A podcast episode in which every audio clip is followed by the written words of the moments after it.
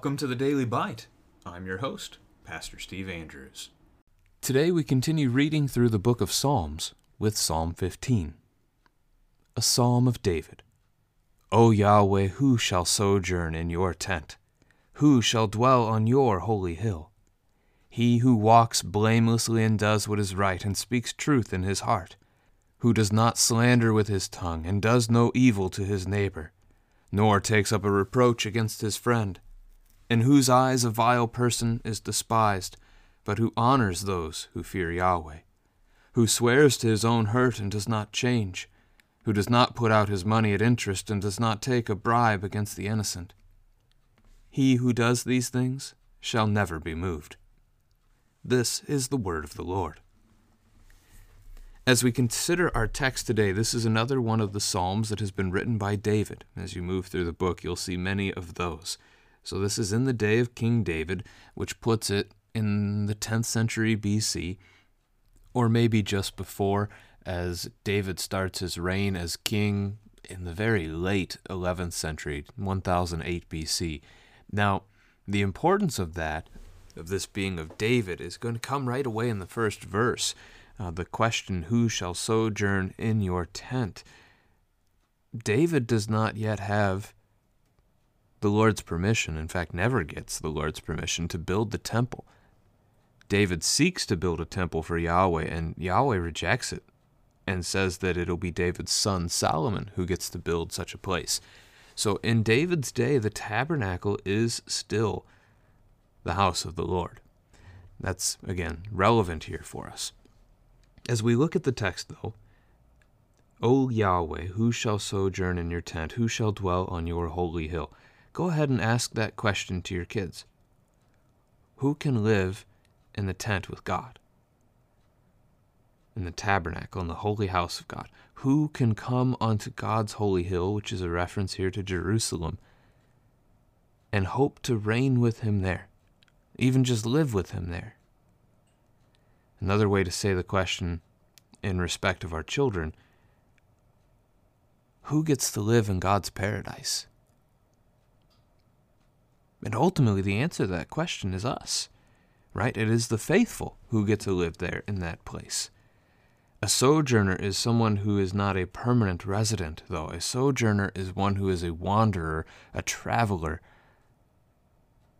So, tent fits that because the permanent dwelling place has not yet been set up, although that temple didn't prove to be all that permanent anyway because of Israel's unfaithfulness. But a tent is temporary, and so you sojourn. Who can sojourn in God's tent? In your temporary house, who can live with you there? Who can dwell with you in your holy city, on your holy hill, Jerusalem?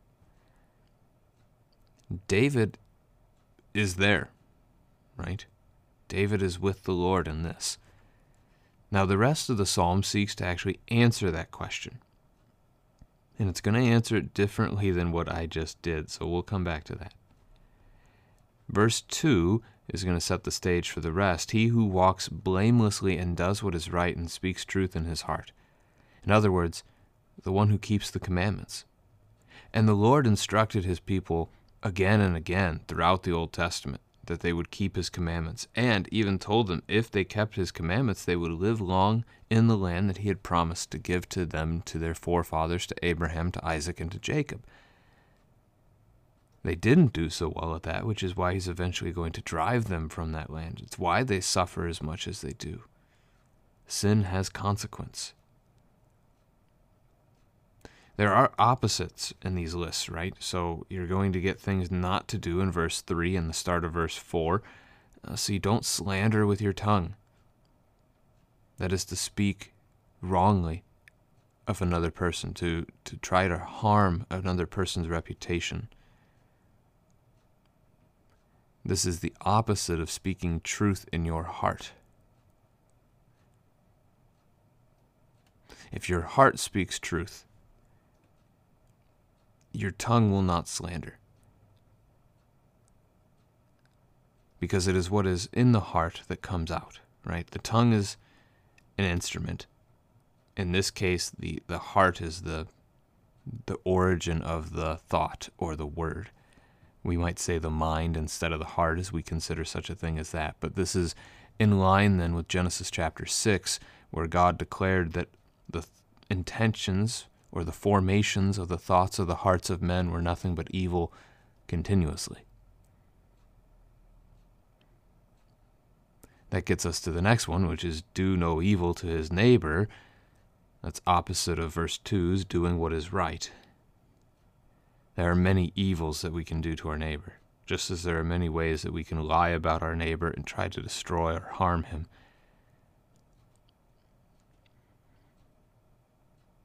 We can steal from him. We can attack him. We can attempt to make it so that his house falls apart rather than is easy for him to care for. We can seek to drive his family away. I, there's all sorts of things that we can do. These are evil and ought not to be done. And then 3 also says, nor takes up a reproach against his friend. That's almost like the merging of those other things together. Um, to reproach your friend is to, well, it's to dishonor them, it's to disgrace them. So, again, this is speaking ill of them when ought not to, and it is going to be an evil done against them. Instead, the eyes of this person who gets to sojourn in the tent of the Lord and dwell on his holy hill, the eyes of this person should see a vile person and want nothing to do with that, to despise them. That's a tough phrase, right? As we think of it as Christians today, we're so ingrained, perhaps, with that, that statement that God loves the sinner, but he hates the sin. And so we see Jesus and he comes and he eats with the sinners. He hangs out with the tax collectors and the prostitutes. There is a place for this kind of a conversation, though. And it is to know, I guess a, a good way to say it is who's influencing who. The prostitutes were never going to convince Jesus to commit prostitution. The tax collectors were never going to convince Jesus to steal.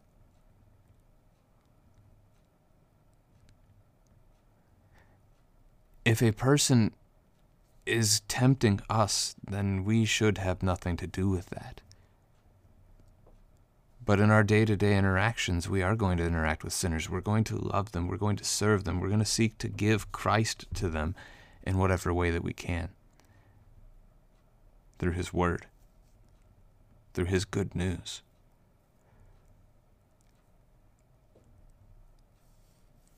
But if a person is seeking to harm, to destroy, they are seeking to be evil. Interesting how vile is just a respelling of the word evil. Then that we should despise. We should not approve of that. We should not say that that's okay. Instead, we show honor to the ones who fear Yahweh, to the ones who, who trust in Yahweh, who know that God judges. And because God judges, they see that and they seek to live by His word. They seek to be one of these, right? These people doing verses 2 through 5 who get to learn, I mean, get to live in the house of Yahweh. Who swears to his own hurt and does not change. I could picture that in two different ways. This is either a self sacrificing person. And so we would think then of Christ, who came into this creation knowing exactly what he was going to do to save us and rescue us. He came to his own hurt, but he did not change his course. Even in the Garden of Gethsemane, when he, he counted the cost and he knew what the price was, he did not change his course.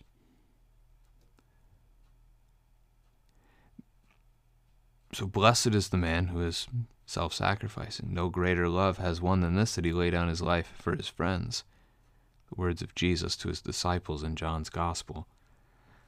But perhaps, perhaps another way to look at verse 4, at least this latter part of it, is that this is a man who has sworn, taken an oath of some sort, and when he realizes that the oath has turned out badly for him, he doesn't seek to back out of it. So he made a commitment that he was going to, I don't know, he was going to trade you his ox for a couple of your sheep. And then it comes to the point, and he realizes that giving up his ox would be harmful to him, and that he actually needs the ox more than he needs your sheep. Because he has promised that ox to you, he does not go back on his word, and he keeps it. It was hard to come up with that example. I'm not sure how great an example it is, but hopefully you see what I'm saying there. So I'm not sure which way we ought to take this. Um, but this, I, either way, it ends up being the not changing phrase that builds upon the character of who this man is. The one that gets to live in God's house, in his tent, dwelling on his holy hill, does not change. Because the Lord our God does not change. Verse 5 gives us a couple more things that this man would not do, more things that would be wicked and evil in the eyes of the Lord to put out his money at interest. And the scriptures actually say this. For example, in Exodus 22, verse 25, or Leviticus chapter 25, verse 36 and 37. It's a challenge for how we live our lives today. The whole banking system, right, um, that we have set up. But here it is. Who does not take a bribe against the innocent? There are many who would argue that's how the judicial system is set up, um, who believe it is corrupt to its core. The point here, though, is that this this is wrongful to do. So you have two people, and one man accuses the other of having stolen. I'm going to go back to that ox, stolen his ox from him. It's not the it's not man A's ox though. It was not a stolen ox.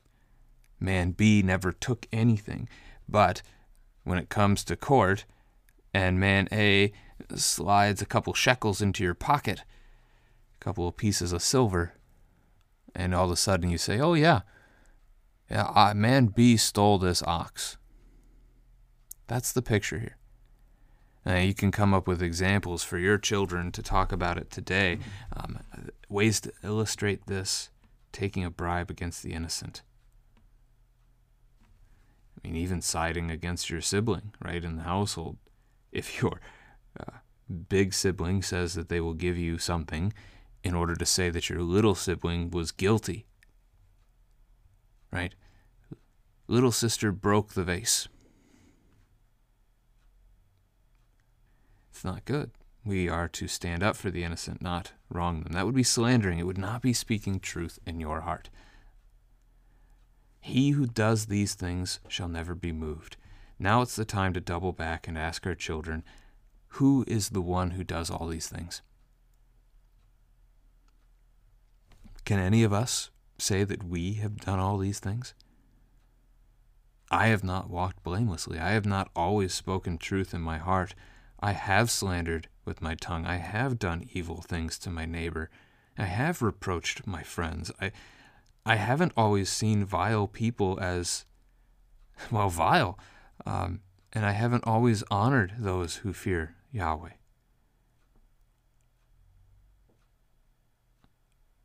We've done these things each of us as sinners. The only one who can check every box on this list is our Lord and our Savior Jesus Christ. And he shall never be moved. He has sat down in the house of God. He has sat down on God's holy hill, on the throne in Jerusalem, the throne promised to King David in 2 Samuel 7. He has sat down on his heavenly throne. He shall not be moved from it. He reigns he reigns today and he reigns tomorrow, and he will reign every day for the rest of forever. He shall not be moved. Now, because he has not been moved, because he cannot be moved from this place, from dwelling with the Father forevermore, and because he has promised to you that you get to dwell with him forevermore, you do, right? And that was the start of the text. That's how we began. We get to live in paradise because Jesus said so. Because as the judge, he declares us innocent. And then that allows us to come back through the psalm and to consider it in a new light, to consider it as, those who have been made righteous, to consider it as those who have been redeemed. Let us live this way. Let us seek to walk blamelessly. Let us seek to always speak truth. Let us not harm our neighbor. Let us not look to the vile person as though they are good. It gives us a new opportunity here to live our lives in love of the Lord and in love of our neighbor.